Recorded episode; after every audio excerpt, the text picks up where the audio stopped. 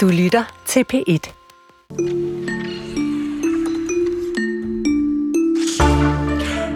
Nogle gange så kan det at læse, at læse en bog ramme en så hårdt, at det nærmest banker en ud af kurs og ændrer ens livsbane. Sådan var det for Mads Jannik Holm, da han læste Kasper Eriks digtsamle Nike, der blandt andet handler om det at leve med et handicap. Det fortæller Mads om i vores nye serie Bøger, der er brændt sig fast, hvor vi giver mikrofonen til vores lyttere, og det er om cirka 45 minutter.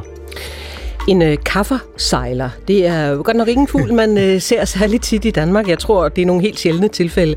Men derfor skal den alligevel hedde noget andet på dansk end øh, kafferfugl, fordi det har også nogle lidt kedelige referencer til måden at omtale sorte fra det sydlige Afrika. Og sådan er der meget, der skal ryddes op i, når det gælder fuglenavne. Omkring 80 øh, fuglearter, der er fundet i USA og Kanada, skal ikke længere være opkaldt efter personer. Og det er alt sammen noget råd. Det mener Sebastian Klein, der er ivrig fuglekender. Hør om øh, fuglenavnedebatten, som jeg tænker på nogle gange kan minde en lille smule om øh, kommakrigen. Det her er øh, Kulturen, og her i studiet er det Chris Petersen og Karen Sikker. Da det danske kvindelandshold mødte Wales i Nations League den 26. september, der var de som altid iført den aktuelle udbanedragt, som er hvid fra top til tå. Det er altså hvide sokker, hvide t-shirts og hvide shorts. Men nu bliver netop landsholdets hvide shorts måske fortid. De danske fodboldkvinder er sammen gået til staben med et ønske om ikke længere at spille hvide shorts, da frygten for at bløde igennem kan være ret ubehagelig og ikke mindst forstyrrende for spillerne. Og der er et uh, nyt studie fra Molde University i Norge, som viser, at uh, kvindelige fodboldspillere taber så meget som en tredjedel af pointene per kamp, hvis de spiller i hvide shorts. En af de øh, landsholdsspillere, der gerne øh, vil undgå at spille i hvidt, det er Karen Holmgaard. Og til DR Sporten Sebastian Torsted Bakker fortæller hun her om, øh, om modtagelsen af det her, som spillerne ønsker. Jeg har faktisk følt, at alle er forstående over for problem, som vi egentlig føler det, øh, eller som nogen føler det. Mm. Øh, men, men det er jo også en proces i forhold til at ændre det. Det kan vi ikke bare gøre på kamp fra, fra dag i dag, du ved. Det mm. skal lige rettes ind i forhold til hummel og alle de der ting. Øh, men øh, jeg tænker, at det bliver noget i fremtiden, at vi, vi spiller ikke i hvide shorts. Øh, ja, som det bliver også forståelse, hvor tingene er jeg tror, vi alle føler os mest tilpas i ikke at spille hvide shorts, for så skal man ikke tænke på det problem, ja. eller de ting, man har i forbindelse med de, altså de bekymringer, man har at gå rundt med. Øh, men ja, jeg, jeg, jeg, jeg er til, at vi skifter til ikke hvide shorts, øh, og til vi ændrer det. Øh, og jeg synes, det kunne være fedt, hvis vi var, var, var flere forbund, der gik ind og, og, og tog det ansvar og ja, ændrede det sagde altså fodboldspiller på kvindelandsholdet Karen Holmgaard. Og det der med, at man måske ikke lige har overvejet, at kvinder øh, kan risikere at bløde igennem, da man designede hvide fodbolduniformer, øh, det er måske ikke så mærkeligt, fordi hvis man sådan ser mere overordnet på det udstyr, der er, så er fodbold i bund og grund en mandesport. Det argumenterede Katrine Ockholm Kryer for, da hun tilbage i øh, marts var på besøg her i Kulturen. Hun er Associate Professor i øh, sportsmedicin ved St. Mary's University i London. Og da vi spurgte hende, hvordan man kan se, at fodbold er designet til mænd, så sagde hun det her. Jamen, det kommer til udtryk på den måde, at øh, det udstyr øh, og den måde, at, øh, at spillet er sat op på, og designet omkring øh, mænd. Øh, fordi at det sådan, historisk set har udviklet sig på den måde, så størrelsen på bolden, størrelsen på banen, øh, har ligesom været designet omkring, hvad mændene har øh, haft behov for, og senere hen så øh, spillerdragterne, den første spilledragt, det, designet til kvinder øh, blev lanceret i, i 17 fra Hummel, og i 19, øh, 2019 skal jeg lige sige, altså det er helt klart, mm. 2017-2019, øh, for de, øh, ja, 19 for Nike og Adidas og så videre. Fodboldstøvler findes der stort set ikke øh, til kvinder i dag på markedet, så der er ting, der øh, stadigvæk er primært øh, designet til mænd. Hvad er der i vejen med, med fodboldstøvlerne? Altså, øh, hvilke problemer giver det kvinderne? Jamen helt basalt set, så en kvindefod og en mandefod er, har forskellige øh, form. Øh, og en fodboldstøvle sidder rigtig tæt omkring foden, så man skal have noget, der har den optimale pasform, fordi ellers så sidder den og irriterer foden. Øhm, og hvis det irriterer foden øhm, for længe, øhm, så enten så første så ser man, at man får vabler og så videre. Det kan man måske putte et vabelplaster på, men det er stadigvæk irriterende. Øh, særligt hvis man er professionel fodboldspiller og skulle rende rundt med vabelplaster hver eneste gang, man spiller fodbold. Øhm, men også hvis du så altså fortsætter med det, så den der irritation kan blive til smerte, som så måske tager fokuset væk fra, fra fodbolden. Øh, og dertil den der irritation og smerte kan så altså påvirke sådan, øh, irritationen af det væv, der er. Så om det så er, er knoglerne, der bliver irriteret, eller det er for eksempel akillescenen eller svangen, øh, som udvikler øh, faktisk skader i vævet. Øh, så der er, der, der er problematik omkring det. I øh, følge FIFA, Katrine, er der mere end 29 millioner kvinder, der spiller fodbold i hele verden. Så der er jo et stort marked, og, og kvinder får, øh, øh, ja, de øh, spiller øh, fodbold øh, i, i rigtig høj grad. Hvorfor er der så ikke skabt for eksempel fodboldstøvler eller bedre udstyr til kvinder, tror du?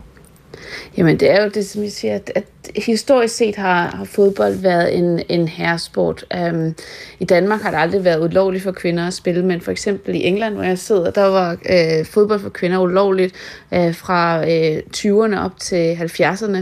Øh, det samme øh, var tilfældet i Brasilien og andre lande, så det har været en ren herresport i mange af de sådan, store fodboldnationer.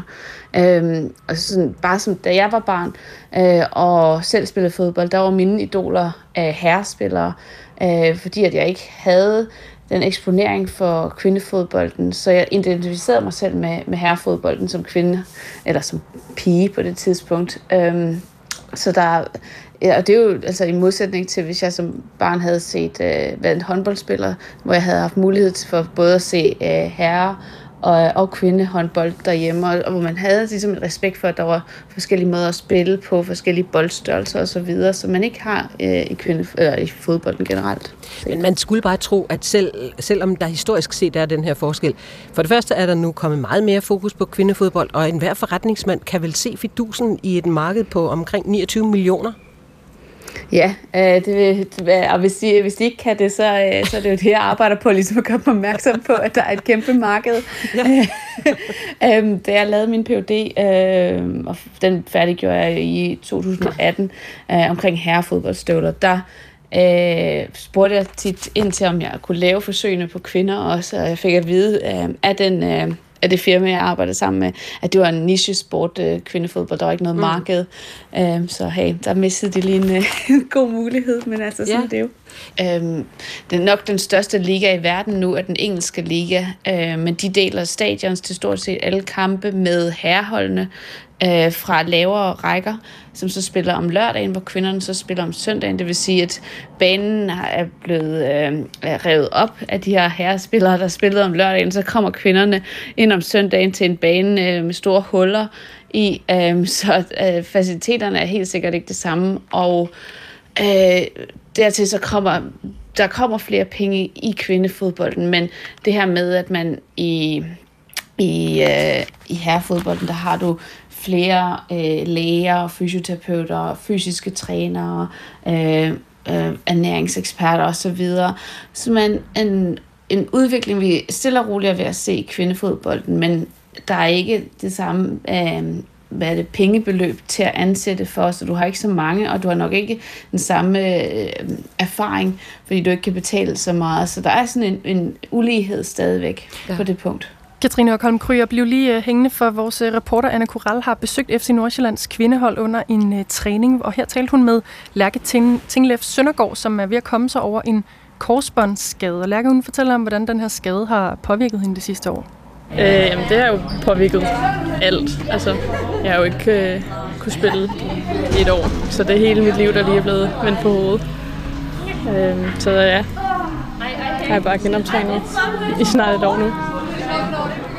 Hvad gør det, når man bliver taget væk fra sit hold i et helt år? Altså, hvad, hvordan påvirker det ens position på holdet? Jeg har ikke, altså, jeg har ikke på noget tidspunkt været helt adskilt fra holdet, fordi jeg er kommet her i klubben for at lave min genoptræning meget tid. Øhm, men det er jo en stor del af sådan ens identitet og hverdagsliv, der bare bliver helt anderledes, så det er jo lidt et, et nyt liv. Kan du fortælle mig, hvordan du fik din skade? Jeg løber op for at presse en modspiller, og ser, at hun vil skifte retning, og så vil jeg også selv skifte retning, og så øh, kommer jeg selvfølgelig i høj fart og laver et ved i mit knæ, og så øh, kan jeg høre, at det siger knæk, og jeg ligesom mister alt sådan stabilitet og følelse øh, med mit ben. Øh, så ja. Altså, når du hører det der knæk, ved du så, okay, nu er der noget, der er rigtig galt? Øhm, ja. Det, jeg, tror, jeg tror, jeg siger det til fysen, da han kommer ind, at sådan, det er korsbåndet rigtigt. Og, og så siger jeg, nej, det ved vi ikke endnu, men jeg kunne ikke rigtig forestille mig, at det var øh, andet. Det er lidt, det, det er meget sådan karakteristisk, når det sker, og hvordan folk reagerer, i hvert fald i kvindefodbold. Man ved, hvis der er ikke nogen kontakt, og folk tager sig til knæet, og de begynder at råbe eller skrige, sådan, så er det sådan der, fuck, det er korsbåndet. Udenfor på banen skinner solen, og det lyder nogenlunde sådan her, når kvinderne de øver. Men Lærke Tinglef Søndergaard må blive indendør lidt nu. Hun varmer op med fysioterapeut Mark Tranholm Jensen, som jeg får en snak med. Lærke? Ja? Øh, spørg Mark. Øh, mit navn er Mark, og jeg er fysioterapeut for vores øh, kvindeligahold, og så hjælper jeg også til med vores U18 og resten af pigeakademiet. Og øh, vi kigger på Lærke, der er i gang med nogle øvelser, og resten af holdet, de er ude på banen. Hvad er det for nogle øvelser, hun er i gang med, og hvorfor skal hun det? Jamen altså det, hun er i gang med lige nu, det er, at hun øh, laver sådan nogle, vi kalder det prep, øh, nogle forberedende øvelser til, øh, til den træning, vi skal ud og lave på banen bagefter. Øh, for at hun får lidt fyring og bliver, bliver godt varm og klar i muskulaturen, og så også for at arbejde på nogle individuelle fokuspunkter. Kan du genkende det, at der er ret mange kvinder i fodbold, der får præcis de her typer skader? Ja, altså jeg har jo, når, vi, altså, når jeg læser nyheder og ser i forhold til mange andre klubber, så er jeg godt klar over, at det, det er noget, der sker. Øhm, 7 i 13, så er Lærke den eneste, vi har på vores hold lige nu. Øhm, så for os er det ikke helt så udtalt, men, men jeg har da hørt mange eksempler rundt i, øh, i de andre klubber. Ja sagde fysioterapeut Mark Tranholm Jensen, og så var det også øh, fodboldspiller Lærke Tinglef Søndergaard, som altså har været ude øh, af spil i øh, et år på grund af den her korsbåndsskade. Øh, Katrine, øh, hvor øh, typisk er korsbåndsskader blandt øh, kvindelige fodboldspillere?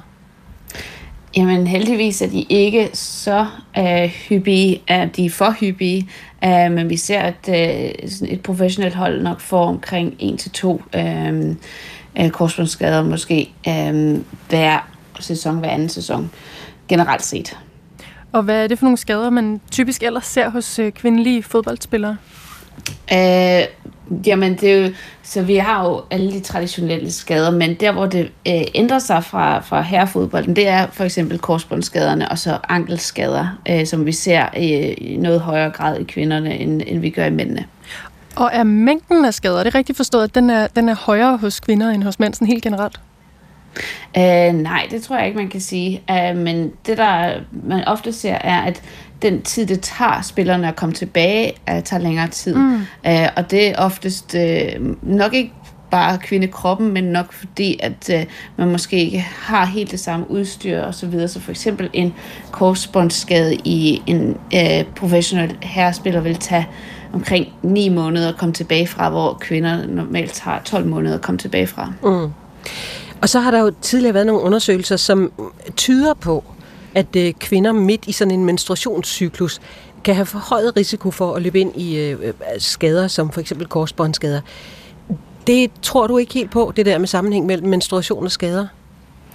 Øh, altså jeg vil sige det på den måde, at jo, vi, altså, der er nogle, nogle fysiologiske ting, som gør, at man kan se, at øh, for eksempel at ledbåndene er lidt løsere omkring øh, ægløsningen. Øh, men det, man skal passe på med at sige, det er, at, at kvinderne så bliver, bliver svage og ikke skal dyrke sport, og øh, der er sådan en, en stigmatisering af nogle gange i, i medierne, og også i forskerverdenen omkring det her med, at kvinder er for svage til at dyrke sport, og vi skal passe på dem, og det er også, altså, grunden til, at de får så mange skader, er på grund af den måde, vi er bygget på, og vores hormoner, øh, hvilket jeg tror er langt fra øh, rigtigt. Jeg tror, det er i langt højere grad øh, den øh, ulighed, der er i muligheder omkring øh, forebyggelse af skaderne i forhold til sådan, træningsmuligheder, øh, øh, langt højere grad, end det er øh, det, at man, øh, man øh, har menstruation en gang om, om måneden. Mm.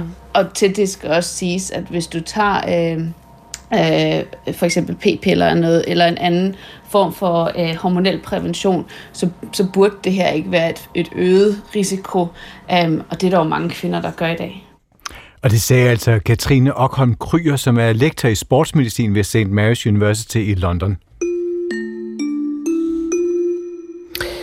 Den øh, amerikanske ontologiske forening har besluttet, at nu skal fugle ikke længere opkaldes efter mennesker. Og derudover vil organisationen til næste år begynde at omdøbe øh, omkring 80 fuglearter, der er fundet i USA og Kanada.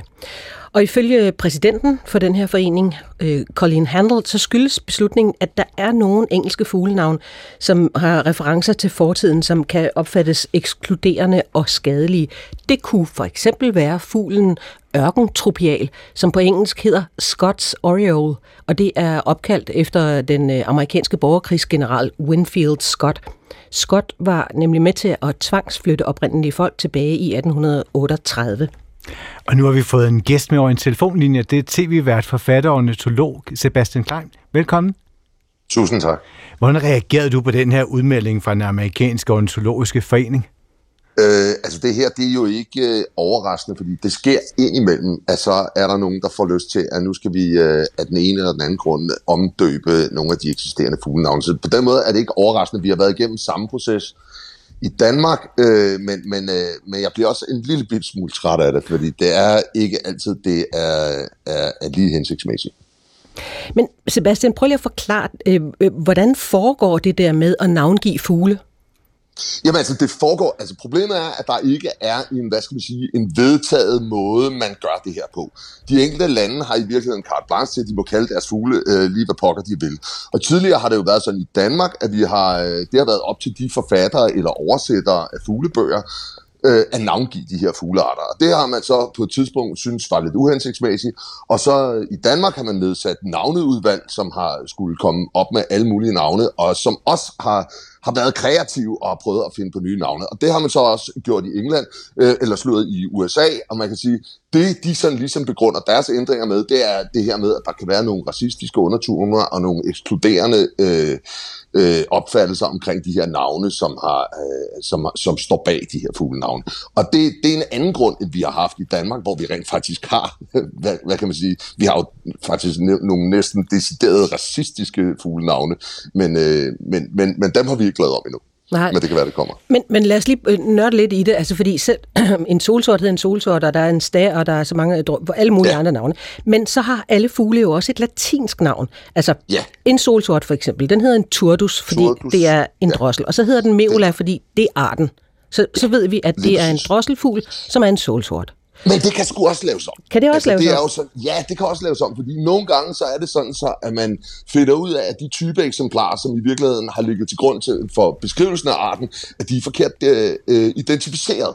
Det er blandt andet sket med tornskader at der har man lige pludselig fundet ud af en Isabella Tornskade. Uh, det var ikke en Isabella Tornskade alligevel, det var en Turkestan Tornskade. Og så ændrer man det hele, så, så alt det, vi hidtil har opfattet som værende den ene art, det er nu pludselig den anden art. Så der er sådan nogle, der er enormt meget rod med de her øh, artsnavne. Og det er faktisk problematisk, fordi det, der er hensigten med artsnavne, i virkeligheden, når alt kommer til alt, det er, at vi skal kende dem.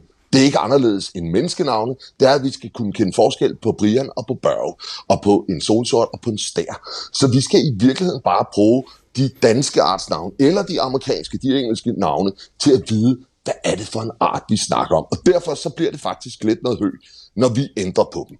Men det der med, med de latinske navne, som også bliver, kan blive lavet om, øh, det skyldes, så vidt jeg forstår det også, at, at vi ved jo meget mere om DNA-analyser, så, så fugle, vi egentlig troede hørte til i en slægt, øh, kan vise sig at være i en helt anden slægt. Når vi, når vi nu bliver klogere på det, så er det, så er det vel godt nok?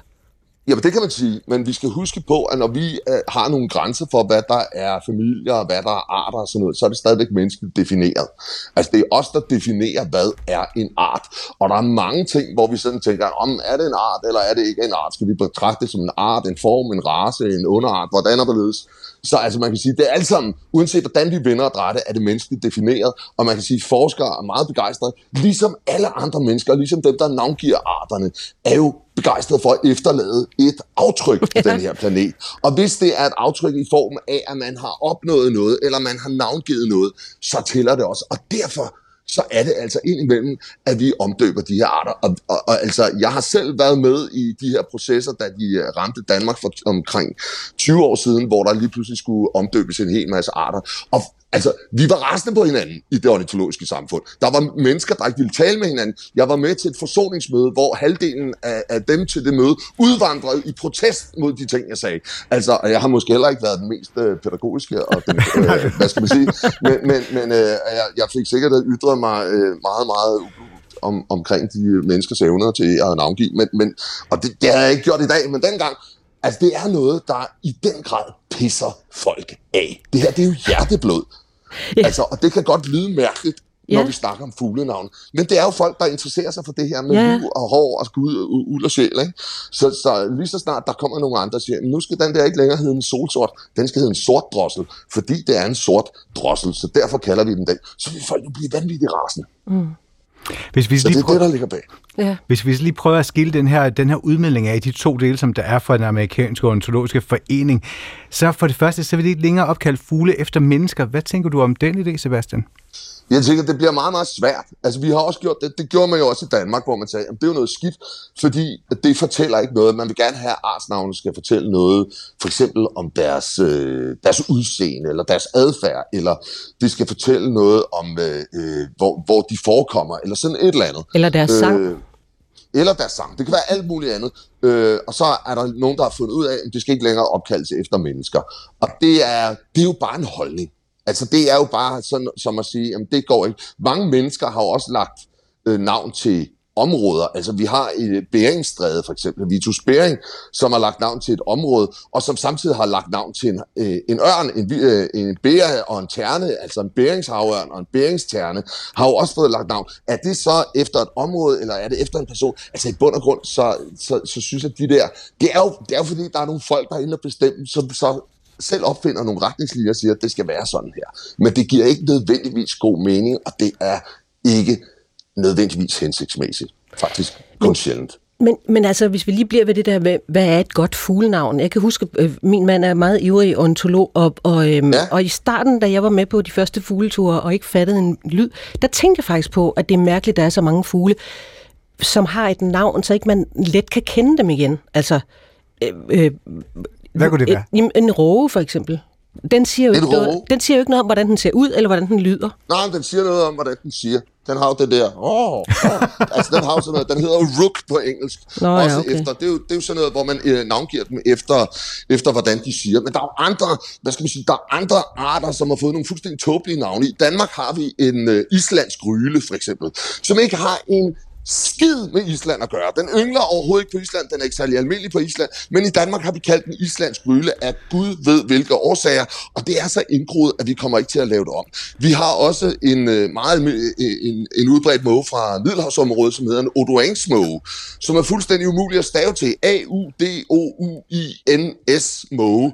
Og det er jo sådan nogle, hvor man tænker, hvorfor fanden laver vi ikke dem der om, i stedet for at lave alle de andre. Men altså i bund og grund, så er det essentielt set ligegyldigt, bare vi ved og kan huske, hvad vi taler om. Og det bliver faktisk mere forbierne, når vi laver navne om. Og vi har gjort det igennem altså århundreder, hvor tidligere så hed en kernebider en kirsebærfugl, eller en klyde hed en skummarfugl, og en, en stenpirke hed en digesmutte. Og der har været sådan en hel masse arter, som har fået nye navne. Og det er jo fordi, at vi har vi har ændret den måde, vi kigger på dem, og så har der været nogle mennesker, der har kunnet tage nogle beslutninger. Elten har det været forfattere bag bøger. Jeg renter selv, hvor meget folk gik amok over, der var en forfatter i Danmark, der oversatte den art, der hedder Red Avadavat til jordbærfinke. Og den hed jo altid, den skulle hedde Rød af Vadavat, men det er jo et tosset navn, så han synes, at den lignede lidt et jordbær, vi kalder den en jordbærfinke, og folk kigger mok i Danmark. Altså, så det er, der skal meget lidt til, og det er en meget, og man, man rører faktisk ved noget meget følsomt, ja. og man skal passe på med det, fordi at det, øh, det gør det faktisk lidt vanskeligere at have med at gøre. Fordi altså, vi skal essentielt set bruge fuglenavne bare til at vide, hvad vi ja. taler om. Altså, da vi indledte det her program, så sammenligner jeg det lidt med, med, med det raseri, der kan komme, når kommaer bliver ændret, og det lyder som om, at det er nogenlunde i samme kategori. Det er da vand i forhold til kommareglerne. Bah! Ret og hop. Det er ingenting. Det her, det er meget, meget værd. Altså, hør lige her. Der er, det har skabt uvenskaber hos bedste venner, og det ja. kommer ikke til at stoppe. Det her, den her debat vil fortsætte altid, og der er mennesker, der kigger skævt til hinanden på grund af de her mm. Og så nu havde Chris fat i den, i den første del af den her øh, beslutning fra den amerikanske ornitologiske forening. Øh, den anden del handler om, at, at organisationen til næste år vil begynde at omdøbe omkring 80 arter, der er fundet i USA og Kanada. Og, og ja. vi, vi er jo i samme boldgade her. Er det også Vi er i nøjagtigt den. Altså, hvis du spørger mig, ja, så er det fuldstændig tåbeligt. Altså, det er dumt at lave om på det, fordi det gør det lidt besværligere. Det betyder, at al den litteratur, vi har skrevet, al den tekst, der findes om de her arter, det bliver vanskeligere tilgængeligt på en eller anden måde. Altså det bliver, hvad, hvad er det for, så for en art? Nå jo, det var jo det, den hed dengang, skal man så huske. Hvad hedder den i dag? Men altså, der er, der er jo nogle arter, og hvis de mener, jamen det er racistisk og ekskluderende, og vi er i en ny woke-periode, og så bliver man jo også nogle gange nødt til at indrette sig efter det. Og altså på et eller andet tidspunkt, der kommer også et tidspunkt, vi har jo øh, det mest racistiske fuglenavn, vi har i Danmark, er kaffersejleren, som jo altså, ordet kaffer er jo en, i, i mange øh, øjne en nedsættende betegnelse for, for, for mørke mennesker. Øh, og den har jo altså så stadigvæk beholdt sit navn, men på et eller andet tidspunkt, så kan det også godt være, at den bliver ændret i Danmark. Ja. Nu er det heller ikke en fugl, man støder på så, så tit i Danmark. Den er nemlig skide sjældent. Ja. Kun se det en gang. Det er nemlig rigtigt. I, øh, I 1944, der øh, bragte man i Dansk Ontologisk Forenings tidsskrift, det bare for at understrege, hvor vild den her krig er, og hvor længe den har varet, der var et indlæg med titlen Lidt om danske fuglenavne, lægmands betragtninger, skrevet af A.G. Drakman. Og han begynder et meget, meget, meget, meget langt indlæg sådan her. Den interessante diskussion om danske fuglenavne på Dovs møde den 22. februar 1944, som jeg havde lejlighed til at overveje, har fået mig til at interessere mig for spørgsmålet. Skønt jeg ikke tør betragte mig selv som mere en søndagsornitolog, og aldeles ikke har nogen sagkundskab med hensyn til dansk sprog, har jeg dog syslet lidt med sagen for at se, om ikke der skulle kunne findes nogle retningslinjer for fremtidig tildeling af navne på indvandrede fugle. Det er nemlig der, jeg syntes, at tampen brændte. I deres glæde over at konstatere en art, ny for Danmark, på dansk grund, overser ornitologerne det ansvar og den chance, de har, når de skal give fuglen et dansk navn. Og så kalder de den en rustgulbrystet strandløber eller lignende til unødigt besvær for de følgende generationer. ja, Jamen, det er jo fuldstændig Sådan. rigtigt. Jeg har, selv, jeg har jo selv befundet mig i sådan en situation, hvor jeg rent faktisk fandt en ny art, ikke bare for Danmark, men faktisk for Europa over på Christiansø. Og faktisk blev jeg jo kontaktet af, af nogle af de her mennesker, der skulle navngive dem, og sagde, at jeg skulle have min, øh, gør, om jeg ville gøre min indflydelse gældende, men jeg var simpelthen for stolt og sagde, at det måtte de simpelthen selv lægge råd med. Så den hedder i dag, det er fuldstændig vanvittigt navn, Xinjiang Sanger, hvilket man jo ikke rigtig kan bruge til noget. Så, så, men den har jeg fundet, og jeg kunne bare have kaldt den noget andet. Men, øh, men noget det, kleinsk. Jeg, Ah, det, det, det synes jeg ville være lidt for meget at sige, mm. sige noget klart. Det, den skulle nok have heddet uh, Svolgul Sanger eller sådan et eller andet i stedet ja. for. Men, uh, ja. Sådan er det. Hold da op. Øh, det bliver ja. ikke det sidste, vi hører til det her. Vi følger øh, skarpt med, Chris og jeg, fra nu af. Det kan jeg godt love dig for. ja, men god fornøjelse med det. tak til dig, Sebastian Klein. TV-vært, forfatter og ornitolog. Og tidligere i dag, der talte Kasper Dyrholm, vores kollega, med Knud Flensted, som er biolog i Dansk Ornitologisk Forening. Og han reagerede sådan her på det amerikanske initiativ det er noget, vi har set, øh, kan man sige, flere og flere steder, at, øh, at der er nogen, der mener, at nogle fuglenavne af en eller anden grund øh, skal ændres, og, og nogle gange kan det selvfølgelig være med god grund, øh, og andre gange øh, der vækker det en hel del irritation hos almindelige øh, fuglevenner og fuglekikker og ornitologer, fordi man så skal til at vende sig til at kalde fugle noget nyt, medmindre man skal misforstås af, af sine venner og kolleger osv. Så, videre. så øhm, som man siger, ændringer det er altid lidt irriterende, men nogle gange kan der jo være en god grund til det. Hvordan forholder man sig hos Dansk Ornitologisk Forening i forhold til det her med at navngive fugle efter mennesker? Jamen altså, det har vi ikke nogen øh, helt øh, færdige og fikse øh, beslutninger om. Øh, kan man, det, vi har en navnegruppe, som er nedsat sammen med, med folk øh, og fuglevenner, som er interesseret i navngivning af fugle for forskellige andre organisationer, også øh, fugleholdere og zoologiske haver og museer osv. Og, så videre. og de har i mange år arbejdet på at navngive alle verdens fugle. Og der har man, kan man sige, øh, i, i ret stort omfang valgt at, at, at, at fravælge fuglenavne, der er opkaldt efter personer, fordi de ofte ikke rigtig uh, giver mening. Uh, men uh, hvis det er veletablerede navne, og det er fugle, som vi uh, ofte ser i Danmark, så uh, har man i hvert fald i en række tilfælde fastholdt de navne, der er. Altså uh, Timmingsryle for eksempel uh, er en forholdsvis almindelig fugl, der træffes på træk i Danmark. Øh, Stellersand er en anden, anden fugl, som øh, også ses i Danmark for tid til anden, og de hedder indtil videre øh, henholdsvis Stellersand og, og Timmingsryle, øh, så de er i hvert fald ikke blevet ændret, øh, og det, det tror jeg heller ikke, der er nogen planer om at gøre sådan lige med det første. Nu, nu øh, har man jo hos øh, Dansk Ornitologisk Forening, øh, som, du, som du siger, lavet et kæmpe arbejde. Den her navnegruppe har givet ja, knap 31.000 fugle danske navne. Og det har også betydet, at øh, der findes fugle, der tidligere havde en ting i nogen ornitologiske kreds, som så har fået et, et nyt dansk navn. Jeg øh, ved ikke ret meget om fugle og fuglenavn. Jeg synes, det er i forvejen relativt svært at finde rundt i, hvad alverdens fugle hedder. Hvis nu man begynder at ændre de her navne, så bliver det endnu sværere for sådan en som mig. Altså risikerer man ikke at skabe en ret stor forvirring, hvis man begynder at ændre de her fuglenavne?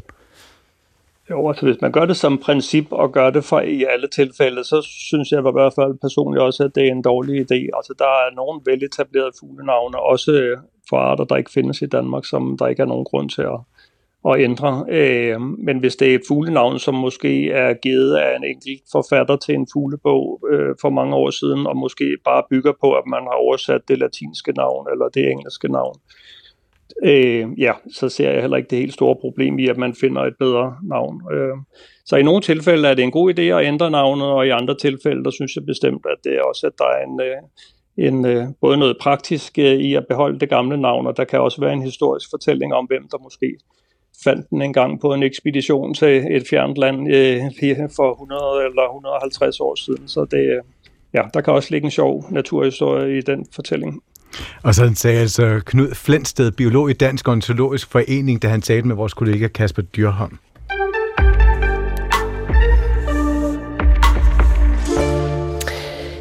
Det gør noget ved en øh, by, at der er kunstnere i den. Altså det betyder, at det gør noget godt for en by. Øh, levende kunstnermiljøer kan bidrage til at realisere ambitionerne om kreative bymiljøer, hvor kunsten og kunstnerne kan skabe værdi for den omkringliggende by, men at skabe betalbare boliger, boliger er en stor udfordring generelt. Citat slut.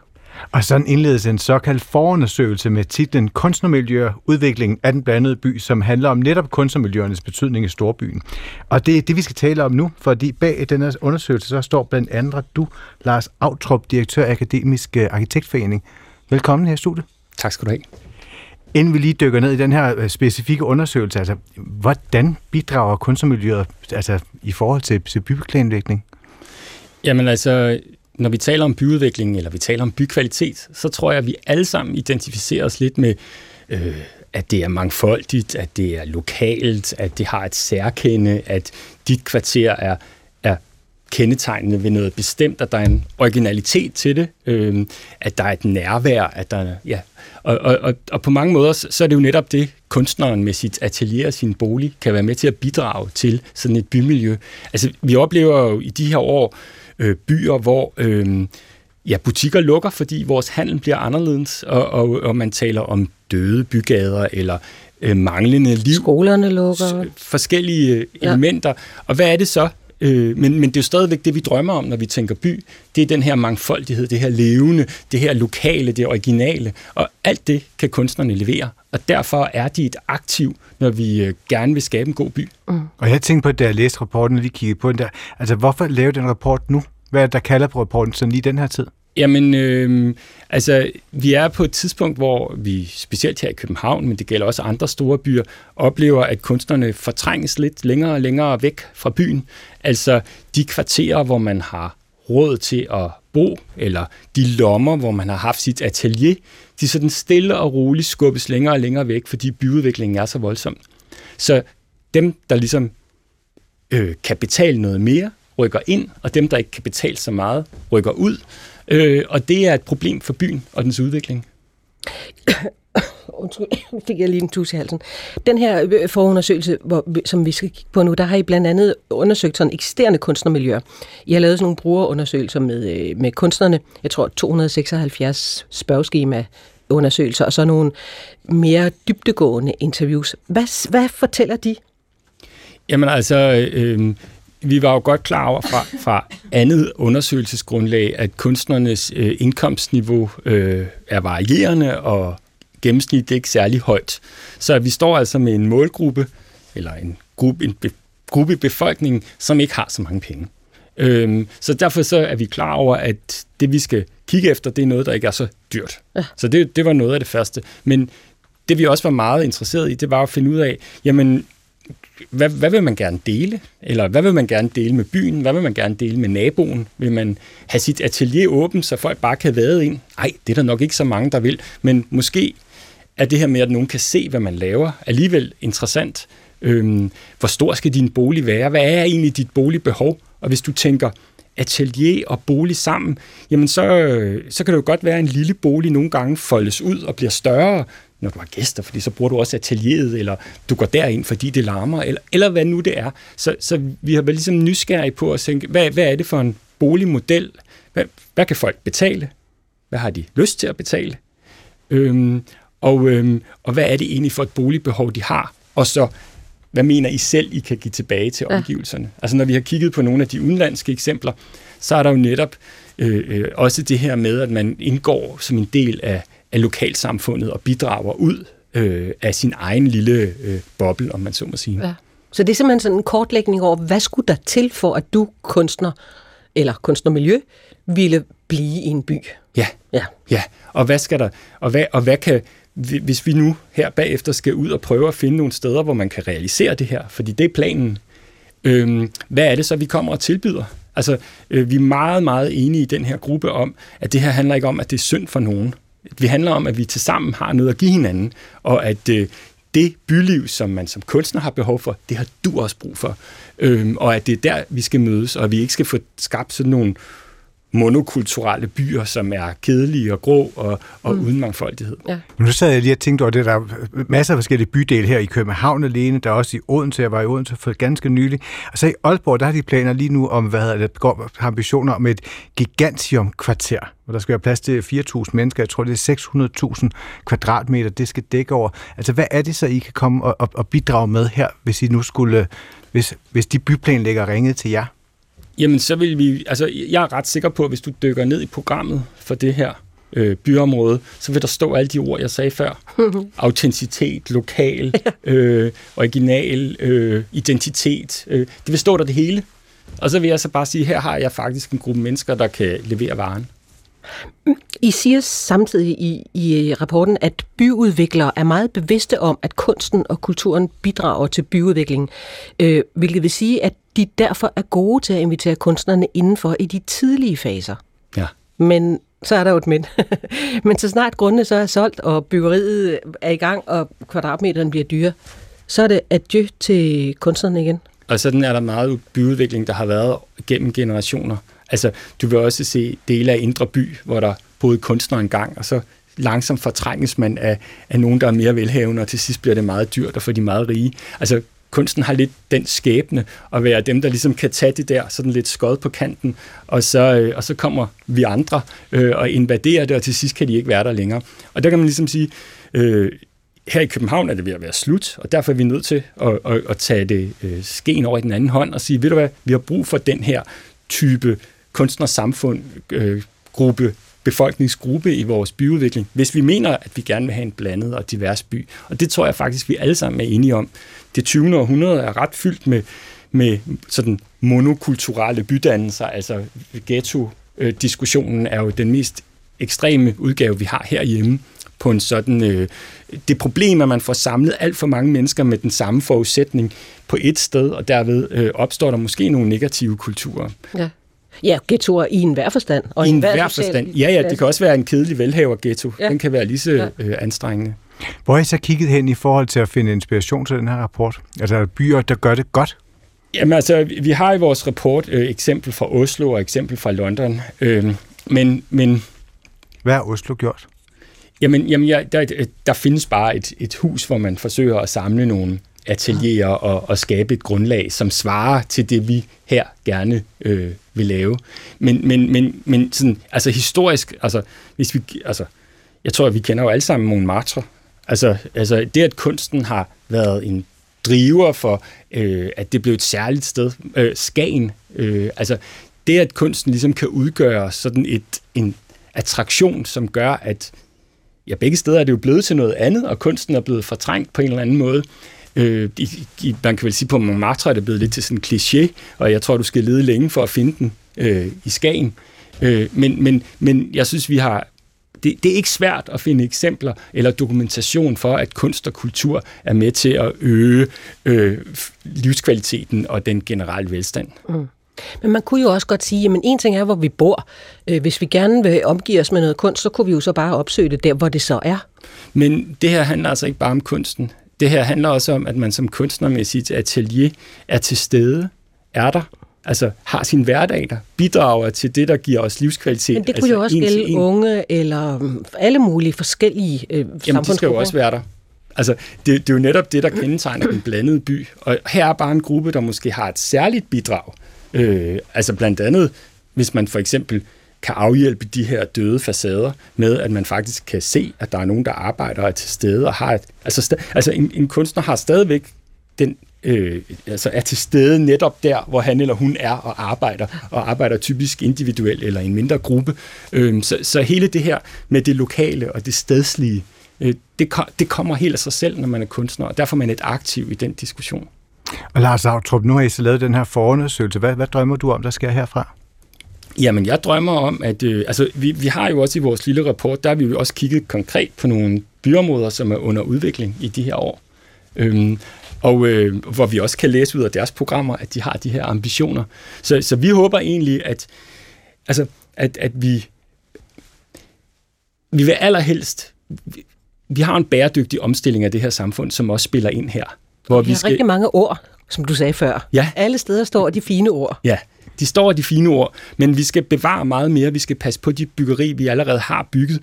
Og det er jo ikke altid lige nemt, når man står med en byudvikling, som på eksempel Frederiksberg Hospital, og har en masse gamle øh, øh, sygestuer og laboratorier og hvad ved jeg, og nu skal det så blive til boliger og noget andet. Og der kommer kunstnerne ind med deres atelierbehov, og måske kan supplere ind i sådan en, en, en som en variation ind i det, som en kvalitet, at de kan det. Så vores håb er, at vi kan finde et match nogle steder, og så har vi jo også påpeget, at de kan ikke betale for det. Altså, vi har påpeget, at, at det kommer til at koste mere at bygge det her, end, end de kan betale. Og det vil sige, at der skal også findes en, en, nogle filantroper, som vi synes, det her det er vigtigt og et, og et vigtigt bidrag øh, til byen. Og, og hvis vi kigger på, altså vi har jo også kigget på tidligere øh, kunstnersamfund her, altså kunstnerboligerne Goddersgade, øh, øh, atelierhusene, øh, i, i, øh, i Grønnemosen og, og kunstnerboligen oppe i Birkerød. Og to af dem er almen nyttige boliger, altså det, der i forvejen er, er, er tænkt og skabt som billige boliger.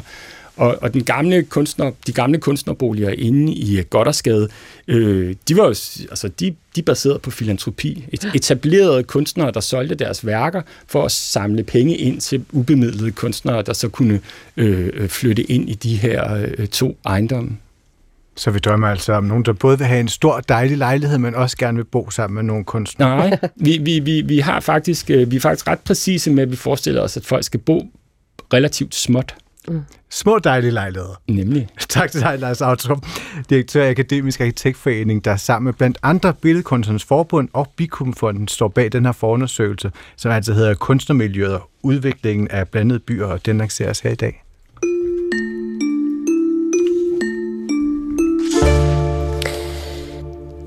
Det sker jo samtidig, at man lige støder på en bog på præcis øh, et tidspunkt, hvor den bare lige rammer plet øh, på et tidspunkt i ens liv, hvor man lige har brug for den, øh, fordi den kan sætte tanker i gang. Det måske er det, rammer den bare lige det følelsespunkt, man er i, eller mm, hvis det går højt, ændrer en livsbane. Ja, i vores serie Bøger, der har brændt sig fast, er det lige præcis den oplevelse, vi er gået på jagt efter. Og i dag der skal vi møde Jas, Mads Jannik Holm på 29. Han er skønlitterær oversætter, og han læste Kasper Eriks digtsamling Nike på et helt rigtigt tidspunkt. Digtsamlingen Nike den er fra 2015, og vi starter lige med at høre forfatteren selv læse op.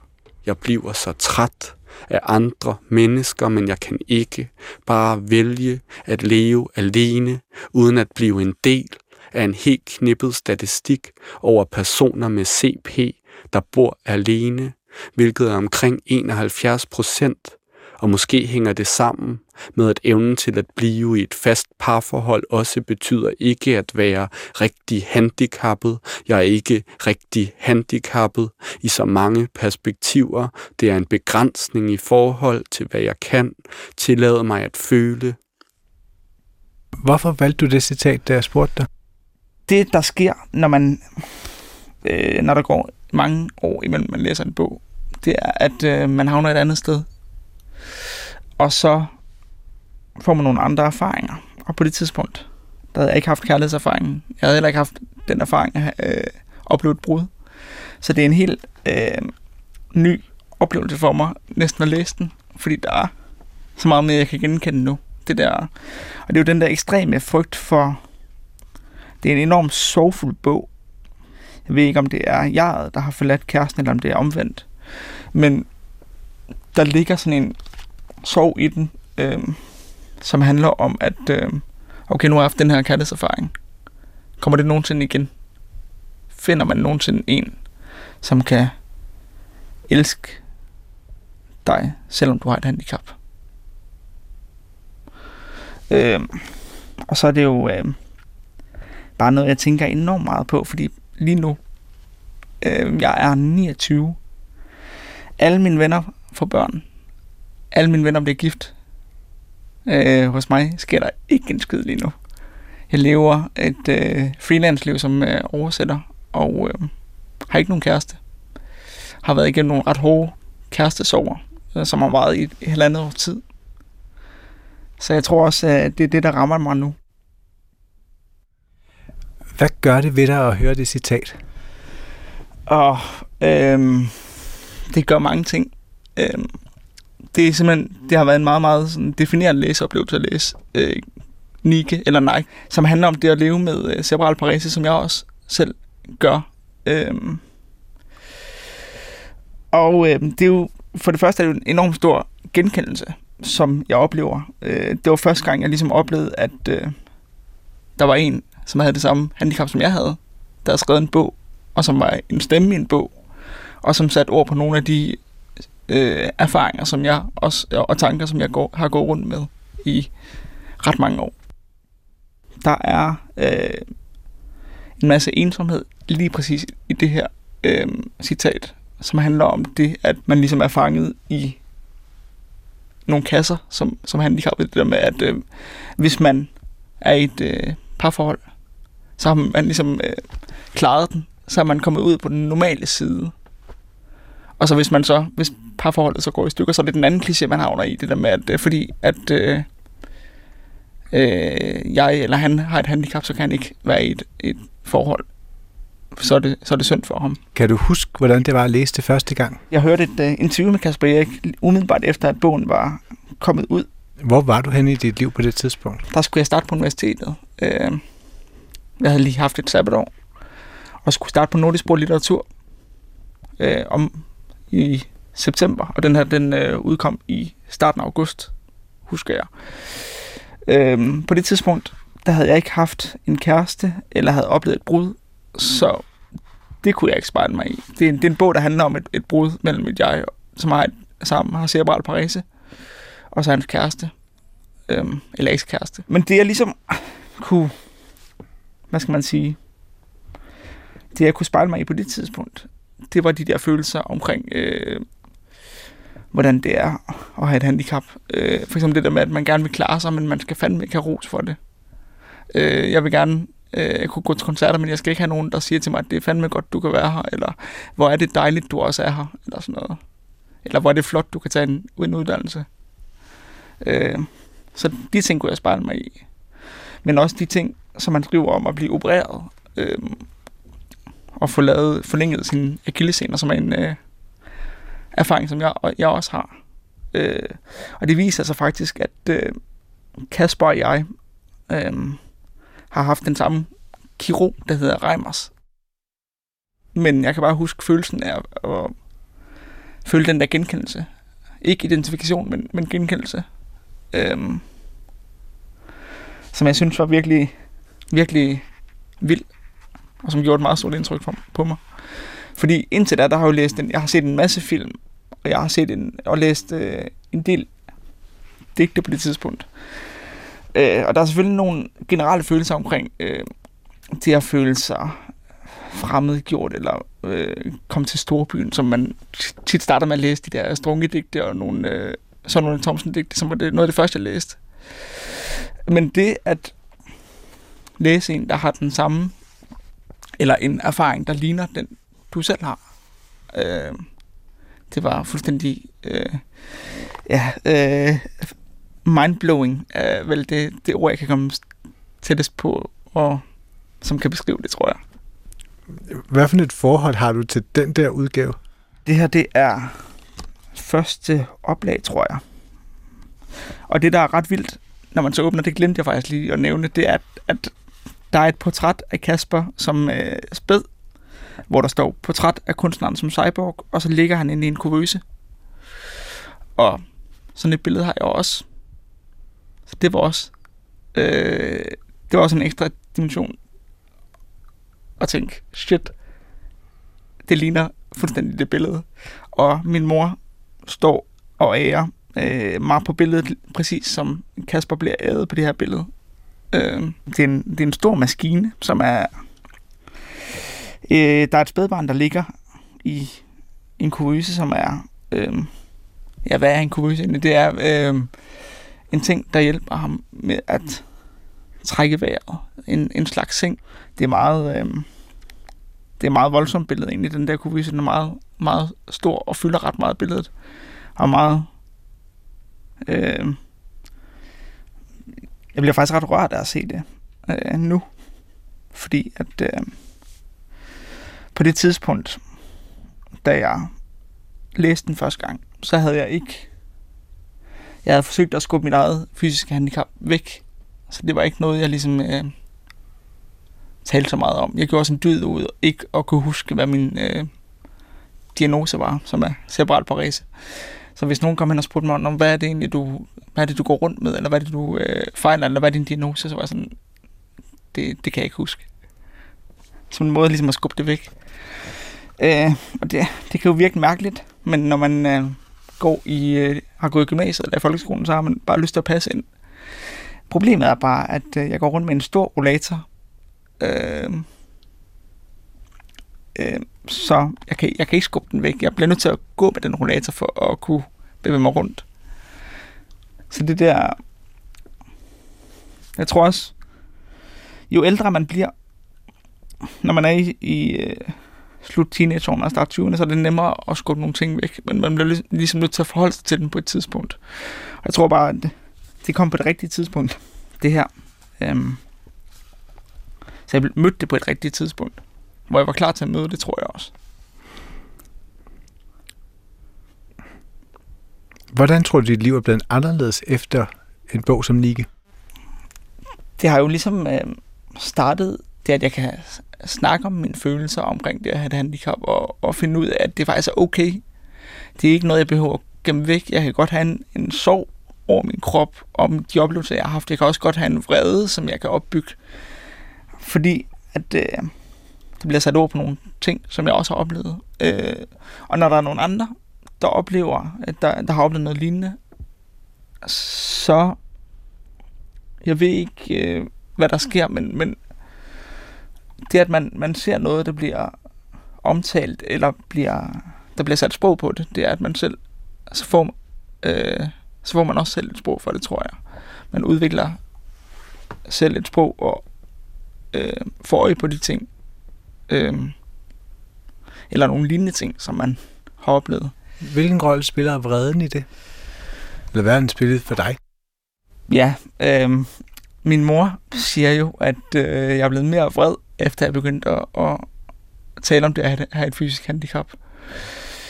Øh, jeg tror også, det handler om, at øh, det der med, når man opbygger et sprog, så ser man også nogle forskellige mekanismer, øh, som, som er i samfundet. Det kan godt være, at øh, jeg har oplevet det uden ligesom at, at, at sådan helt at kunne artikulere, hvad jeg har følt i de øjeblikke.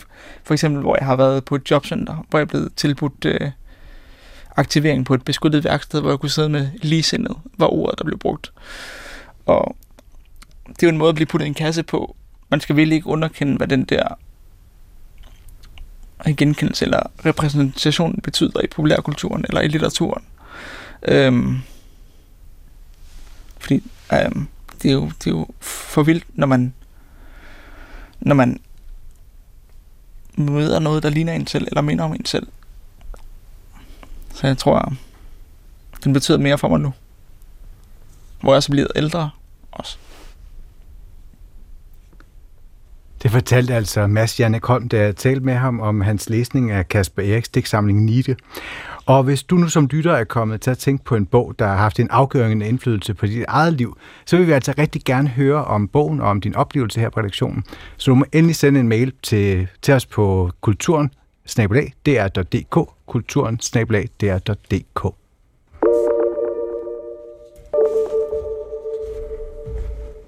Så er der Roskilde Nyt. Hurra! jeg ved det ikke. Jeg, jo, nu, jeg skal ikke med. Nå, men øhm, det er fordi, det amerikanske rockband Foo Fighters bliver et af hovednavnene til Roskilde Festival øh, til næste år. Det skrev festivalen her til formiddag. Foo Fighters har vist sig som et band, der formår at blive ved med at udvikle sig og se frem. Øh, det er programchefen på festivalen, Anders Varen, der siger det. Med det seneste album fagner de en svær tid og transformerer den til en livsbekræftende fællesskabsoplevelse, som vi ser frem til at mærke på Orange Scene til sommer. Og det her album det kommer godt et år efter, at bandets trommeslager Taylor Hawkins i en ret tidlig alder pludselig døde. Og Foo Fighters de blev rost for But Here We Are efter en række albums, der ikke har høstet mange gode anmeldelser. Og lad os, øh, lad os lige nå at høre en lille smule af ja. det inden, uh, inden radioavisen.